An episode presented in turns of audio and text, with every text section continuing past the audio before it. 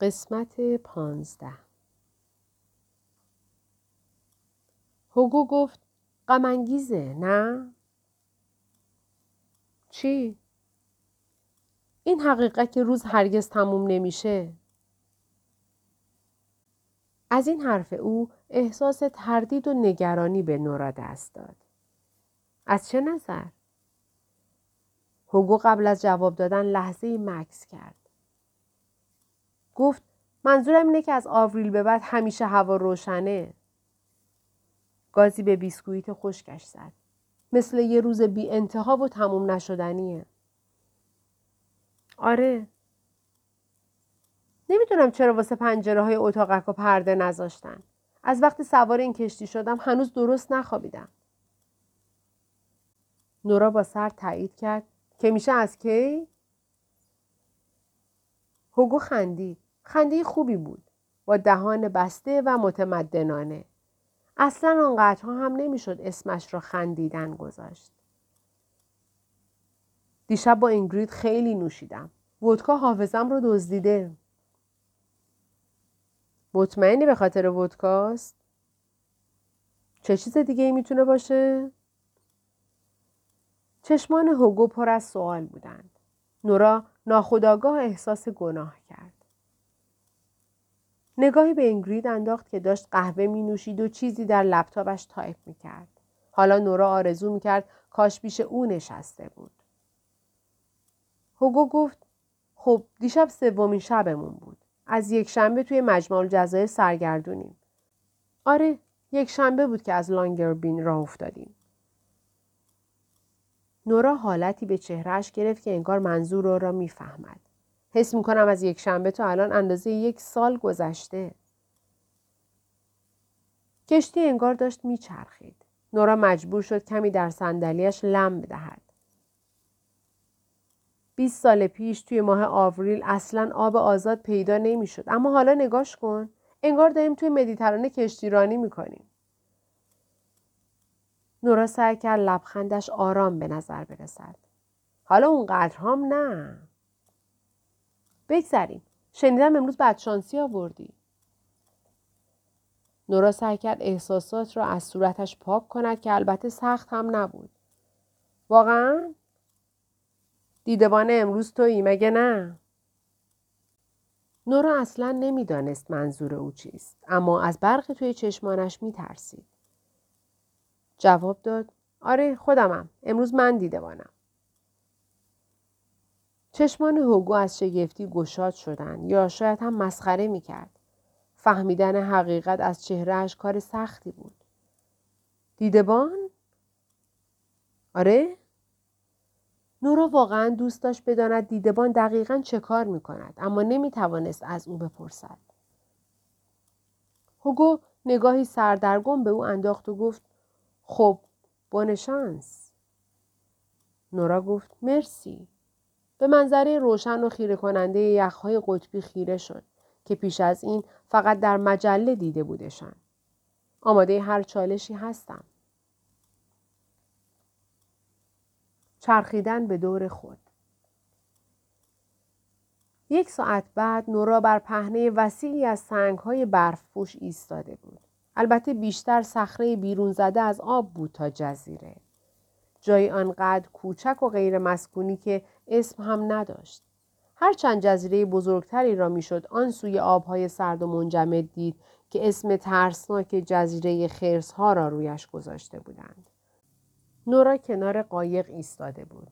نه آن کشتی بزرگی که اسمش نیشتر بود و نورا صبحانه اش را داخلش خورده بود. چون آن یکی در دریا لنگر انداخته بود. نه، نورا با قایق موتوری کوچکی به اینجا آمده بود که مردی درشت هیکل به اسم رون خیلی ساده آن را تنهایی از آب بیرون کشیده بود. رون اسم اسکاندیناویایی داشت اما با لحجه بیخیال کرانه غربی آمریکا حرف می‌زد. جلوی پایش یک کوله پشتی زرد شبنما بود. تفنگ وینچستری هم که به دیوار اتاقک تکیه داده شده بود حالا روی زمین قرار داشت. تفنگ او بود. در این زندگی نورا تفنگ داشت. قابلمه و ملاقه هم کنار تفنگ قرار داشت. توی دست نورا تفنگ دیگری هم بود که البته به اندازه قبلی مرگبار نبود. تپانچه‌ای برای شلیک منور. نورا فهمیده بود چه جور دیدبانی باید انجام دهد. در حالی که نه محقق دیگر در این جزیره کوچک عملیاتی میدانی برای تشخیص آب و هوا انجام می‌دادند نورا باید دیدبانی می‌داد که خرسهای قطبی نزدیک نشوند. ظاهرا این قضیه کاملا جدی بود. اگر خرس قطبی می‌دید اول از همه باید منورش را شلیک می‌کرد. این کار دو نقش را ایفا می‌کرد. اول اینکه خرس را میترساند و دور می‌کرد. دوم اینکه به بقیه هشدار می‌داد.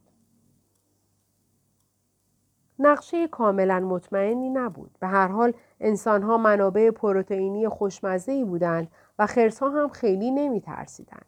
مخصوصا در سالهای اخیر که محل زندگیشان را از دست داده بودند و منابع غذای کمتری گیر می آوردند. این آنها را از همیشه آسیب پذیرتر و همچنین به اجبار خطرپذیرتر کرده بود. مرد بیریشی به نام پیتر که تون صدایش بسیار بالا بود و چهرهی با زاویه های تیز داشت رهبر گروه عملیات میدانی بود و گفت به محض اینکه منور رو شلیک کردی با ملاقه قابلمه بکوب تون و وحشیانه. جیغ هم بزن. شنوایی خرسای قطبی حساسه. مثل گربن 90 درصد مواقع سر و صدا اونها رو میترسونه و فراری میده. ده درصد باقی مونده چی میشه؟ با سر به تفنگ اشاره کرد. میکشیش قبل از اینکه اون تو رو بکشه. نورا تنها کسی نبود که تفنگ داشت. همهشان تفنگ داشتند در واقع محققها همگی مسلح بودند پس از این حرف پیتر خندید و اینگرید با دست روی کمر نورا زد. اینگرید در حالی که با صدای خسخس مانند میخندید گفت واقعا امیدوارم امروز خورده نشی. دلم برای تنگ میشه. البته اگه توی عادت مهانه نباشی مشکلی برات پیش نمیاد. یا خدا چی؟ از فاصله یه مایلی می‌تونم بوی خون رو حس کنم. یک نفر دیگر با صدای گنگ و مبهم برایش آرزوی موفقیت کرد. اما چنان خودش را کاملا پوشانده بود که نورا حتی اگر هم میشناختش آن لحظه نمی‌فهمید کیست. پیتر گفت پنج ساعت دیگر برمیگردیم. دوباره خندید. نورا با شنیدن خندهش امیدوار شد که این حرفش شوخی بوده باشد. دور خودت بچرخ و قدم بزن تا گرم بمونی. و بعد در مسیر سنگلاخی دور و میان مه ناپدید شدند و تنهایش گذاشتند. به مدت یک ساعت هیچ اتفاقی نیفتاد. نورا مدتی در دایره قدم زد و از یک پا روی دیگری پرید. مه کمی رقیق تر شد. نورا به منظره اطراف نگاه کرد. به این فکر افتاد که چرا هنوز به کتابخانه برنگشته است. سرانجام می‌شد گفت در وضعیت مزخرفی است. مطمئنا همین حالا در بعضی زندگی ها کنار استخر زیر نور خورشید لم داده است. زندگی هایی که در آنها موسیقی می نواخت، یا توی وانی پر از آب گرم دراز کشیده بود که بوی خود دوست می‌داد. یا بعد از سه بار بیرون رفتن با دوست پسرش حالا با او رابطه داشت. یا در ساحل مکزیک کتاب می‌خواند. یا در رستوران معروف و گران قیمتی غذا می‌خورد که ستاره میشلین داشت. یا سلانه سلانه در خیابانهای پاریس قدم می‌زد. یا در روم گم شده بود. یا با آرامش خیال به معبدی در نزدیکی کیوتو خیره شده بود یا آرامش پیله گرم رابطه موفق را به دور خود حس می کرد. نورا در بیشتر زندگی ها دست کم از نظر فیزیکی جای گرم و نرم بود. با این حال در این زندگی داشت حسی جدید را تجربه می کرد. شاید هم حسی قدیمی که مدتها پیش دفن شده بود. منظره یخچال ها به او یادآوری کرد که پیش از هر چیز انسانی است که روی یک سیاره زندگی می کند. متوجه شد تقریبا تمام کارهایی که در طول عمرش انجام داده، تمام چیزهایی که خریده یا برای رسیدن به آنها تلاش کرده و بعد به طریقی مصرفشان کرده، قدم به قدم از این درک دورش کردند که او و تمام انسانها فقط یکی از نه میلیون گونه زیستی روی زمین هستند. سورو در کتاب والده نوشته بود اگر کسی در مسیر رویاهایش با اطمینان قدم بردارد و برای داشتن آن زندگی تلاش کند که در تصوراتش آورده در طول زندگی به موفقیتی غیرمنتظره خواهد رسید. همچنین به این نتیجه رسیده بود که بخشی از این موفقیت حاصل تنهایی است. هرگز همراهی ندیدم که به اندازه تنهایی بتواند با انسان همراه شود. نورا هم در آن لحظه حسی مشترک با او داشت. با اینکه فقط یک ساعت از تنها شدنش میگذشت هرگز این حد از تنهایی را آن هم در دل طبیعتی خالی از سکنه حس نکرده بود. نورا در شبهایی که دچار افسردگی و تمایل به خودکشی می‌شد فکر می‌کرد مشکلش همان تنهایی است اما دلیلش در واقع این بود که تنهاییش تنهایی حقیقی نبود ذهن انسان وامانده از دیگران در شهری شلوغ میل زیادی به برقراری ارتباط دارد چرا که فکر می کند ارتباطات انسانی هدف نهایی هند. اما در طبیعت محض یا آنطور که سرو خطابش می کرد داروی حیات بخش طبیعت تنهایی شکل دیگری به خود می گیرد. برای خودش به نوعی ارتباط تبدیل می شود. ارتباطی میان فرد و دنیا و میان فرد و خودش. یاد یکی از گفتگوهایش با اش افتاد. اش قد بلند و بامزده و کمی معذب که همیشه دنبال کتاب موسیقی جدیدی برای گیتارش میگشت. مکالمهشان نه در مغازه بلکه در بیمارستان و همزمان بود که مادر نورا مریض بود. کمی پس از اینکه متوجه شد سرطان رحم دارد نیاز به جراحی پیدا کرد. نورا مادرش را پیش تمام متخصصان بیمارستان عمومی بدفورد برد و در همان چند هفته بیشتر از تمام عمرش دست مادرش را در دست گرفت. نورا در طول جراحی مادرش در غذاخوری بیمارستان ماند. اش هم که لباس سفید پزشکی به تن داشت و نورا را از مکالمات متعددشان در مغازه تئوری ریسمان شناخته بود فهمید که نورا نگران است و جلو آمد تا به او سلام کند. اش جراح عمومی بیمارستان بود و نورا سوالهای زیادی درباره عملهایش از او پرسید. آن روز اش یک آپاندیس و یک مجرای صفرا را عمل کرده بود. نورا همچنین درباره زمان معمول بهبود بعد از عمل و زمان عمل جراحی از او پرسید و اش حسابی خیالش را راحت کرد. مدت زیادی درباره چیزهای مختلف با همدیگر حرف زدند. چون گویی اش احساس کرده بود که نورا به این هم صحبتی احتیاج دارد. چیزی هم در این باره گفت که نباید زیادی درباره علائم بیماری در گوگل جستجو کند. این باعث شد درباره شبکه های اجتماعی صحبت کنند. اش عقیده داشت هر چقدر مردم بیشتر در شبکه های اجتماعی با هم ارتباط داشته باشند جامعه تنها تر می شود. گفت واسه همینه که این روزها همه از همدیگه متنفرند چون دور تا دورشون پر شده از دوستهایی که دوست نیستند. تا حالا اسم عدد دانبار رو شنیدی؟ بعد درباره مردی به نام راجر دانبار در دانشگاه آکسفورد برایش گفت که کشف کرده بود انسانها ذاتا جوری برنامه ریزی شدند که فقط با 150 نفر آشنا باشند. چون در زمانهای گذشته جوامع شکارچی گردآورنده به طور معمول 150 نفر عضو داشتند. در حالی که زیر نور ضعیف غذاخوری بیمارستان نشسته بودند اش به او گفته بود مثلا توی کتاب روز رستاخیز اگر بخونیش متوجه میشی جمعیت معمول یک جامعه انگلیسی توی اون دوران 150 نفر بوده. جز توی کنت که 100 نفر بوده. من هم اهل کنتم. ژنی داریم که باعث میشه ضد اجتماعی باشیم. نورا جواب داده بود قبلا رفتم کنت و متوجه این قضیه شدم اما از نظریت خوشم میاد. این تعداد آدمی رو که گفتی میشه توی یه ساعت توی اینستاگرام دید. دقیقا و این اصلا زندگی سالمی نیست. مغزمون نمی‌تونه چنین وضعی رو تحمل کنه. برای همینه که بیشتر از هر وقت دیگه ای به ارتباط مستقیم با آدم ها تمایل داریم. دقیقا برای همینه که من هیچ وقت کتاب های موسیقی آکورد آهنگ های سایمون و گارفانکل رو آنلاین نمی‌خرم. این خاطره لبخندی به لب نورا آورد اما بعد صدای بلند پاشیده شدن آب را شنید و از عالم فکر و خیال به منظره قطبی اطرافش بازگشت.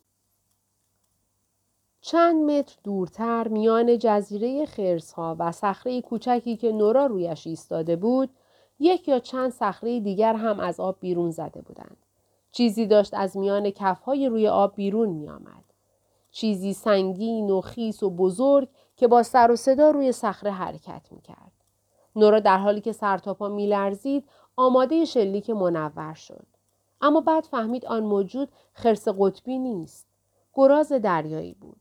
گراز دریایی چاق و قهوه‌ای و چروکیده روی یخ این پا و آن پا جلو آمد. بعد ایستاد و به نورا خیره ماند.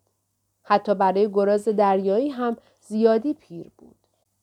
گراز دریایی خجالتی حس نمی کرد و می توانست تا ابد با نورا چشم در چشم بماند. اما نورا می ترسید. فقط دو چیز را درباره گرازهای دریایی می دانست.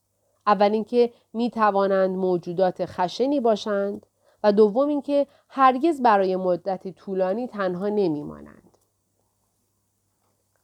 احتمالا تا چند لحظه دیگر گرازهای دریایی دیگری هم از آب بیرون می آمدند.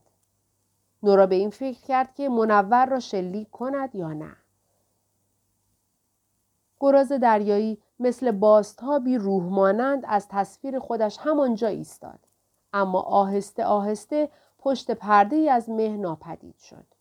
دقایق گذشتند.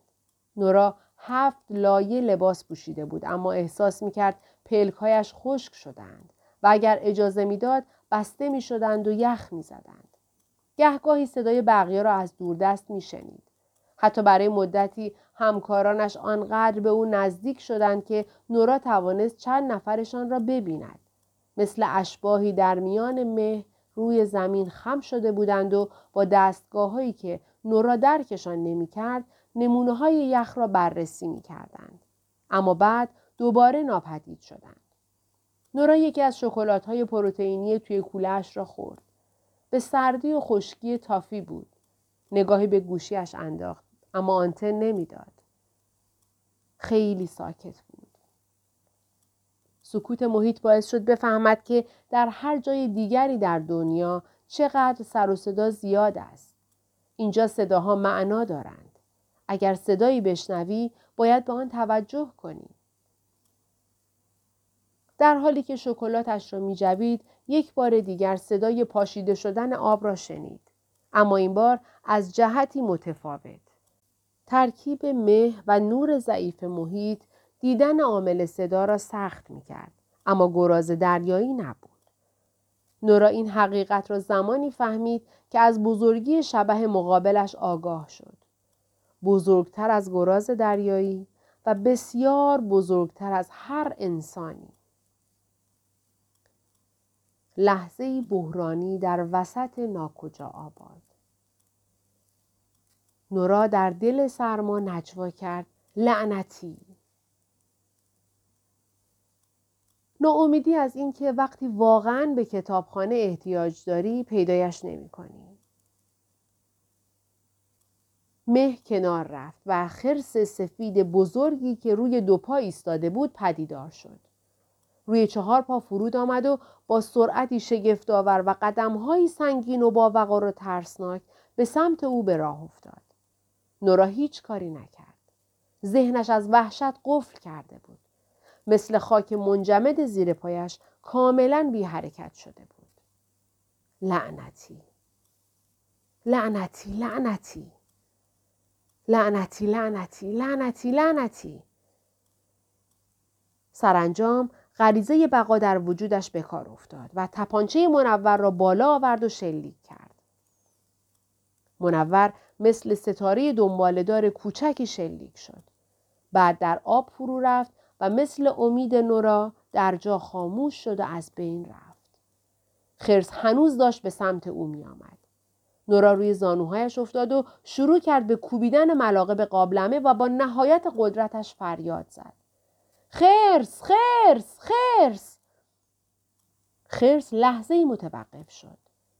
خرس خرس خرس دوباره به سمت او راه افتاد. کوبیدن ملاقه و قابلمه فایده ای نداشت. خرس نزدیک شده بود.